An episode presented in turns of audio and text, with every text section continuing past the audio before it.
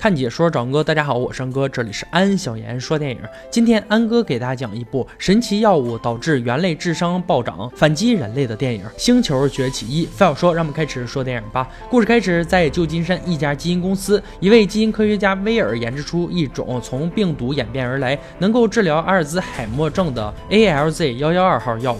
通过一只从非洲抓来的母猩猩明眸的测试结果，发现他用十几秒就能通过汉诺塔测试。威尔将实验结。结果展示给公司董事会的当天，明眸却忽然陷入了狂躁，在笼子打开的一瞬间，直接逃到了楼下。最后冲进会议室，被保安枪杀。幸好威尔的助手大胖从笼子中找到刚出生不久的一只幼猩猩，由此发现明眸暴怒的原因是以为人类要抢走他的孩子。威尔得知上司雅各布斯将会终止明眸的基因实验，并杀死所有猩猩，在别无选择之下，威尔将幼猩猩带回家饲养，还将它取名为凯撒，并发现幼猩猩从母亲身身上遗传到一些药物作用，以提升了智商。转眼三年过去，威尔将工作搬回了家，开始仔。细观察凯撒的学习能力，也将实验药物用于得了阿尔兹海默症的父亲查尔斯身上。药物确实有效，并且似乎治愈了父亲大部分症状之后，威尔与兽医卡罗琳成婚。他们经常带凯撒来到红木围绕的莫尔森林公园玩耍。很快，五年过去了，凯撒也成长为成年的黑猩猩。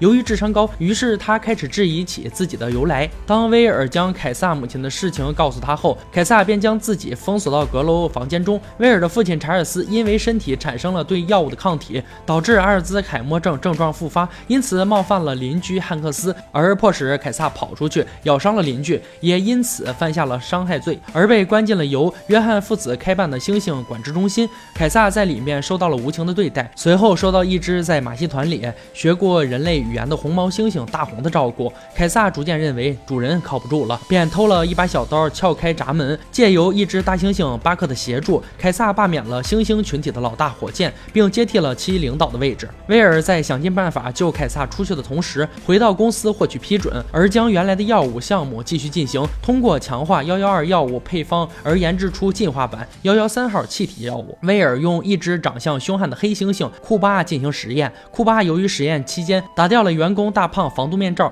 加上气体泄漏，反而差点酿成大祸。实验成功后，威尔决定继续救治父亲，但查尔斯并不想继续疗程，而于隔天。早上就死去了。威尔被父亲死前心愿所影响，辞职后本想用钱将凯撒保释出去，但凯撒却关上了龙门，拒绝回家。为了带领所有猩猩回归自由，凯撒夜里溜回威尔家，偷了两瓶幺幺三号气体。回去后打开药瓶，释放气体，让所有猩猩都进化成了高智商。隔天，凯撒通过确认每只猩猩的瞳孔因药物产生明亮作用后，召集所有猩猩，决定于当晚就实施逃亡计划。大胖因为曾经暴露在。幺幺三号气体之下来到威尔家，试图警告他时，误将带血的喷嚏打到了威尔邻居汉克斯身上。可几个小时之后，大胖被发现七窍流血，死在公寓中。凯撒独自留在娱乐场，故意和驯兽师黄毛对打，甚至在他面前大声喊了一句 “no”，这让黄毛当时目瞪口呆。通过喷水将拿电击棒的黄毛活活电死后，凯撒释放了所有猩猩，集体从管制中心顶层破窗而出，相继在基因公司和旧金山动物公园里释放了所有被。关押的猩猩群体，并将铁栅栏拆掉后做成了长矛武器。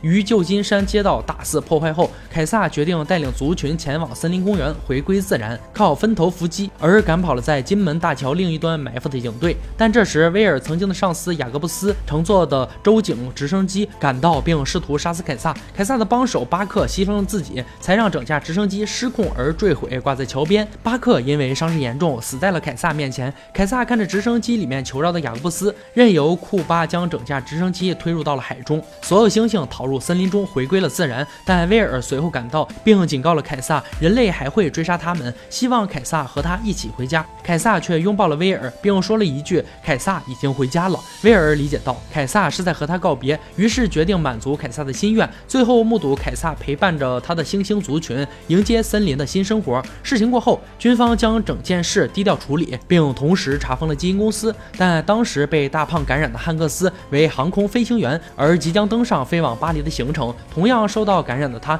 带着病毒通过飞机顺势将原流感传播至世界各地。从此，世界开启了大规模的瘟疫。这也是《星球崛起二：黎明之战》爆发的原因。《星球崛起一》这部电影投资九千万美金，也算得上是众多好莱坞影片中动辄上亿的投资来说比较寒酸的一部了。但令人称赞的是，导演把钱都花在了刀刃上，没有用粗制滥造的镜头和剪接来糊弄观众，高水平的制作为观众展现了逼真震撼的长镜头。从影片的内容来看，猿猴或者猩猩都是极为聪明的动物，一次实验的事故也许真的会导致猿类智商暴涨，反噬人类的结果，这个结果必将让人类痛食苦果。各位小伙伴，如果将来有一天猿类统治地球，让人类成为他们的奴隶，你是选择服从还是选择反抗呢？好了，今天解说就到这里吧。喜欢哥解说，别忘了关注我哦。看解说找哥，我是山哥，欢迎大家订阅我的频道，每天都有精彩视频解说更新。我们下期再见。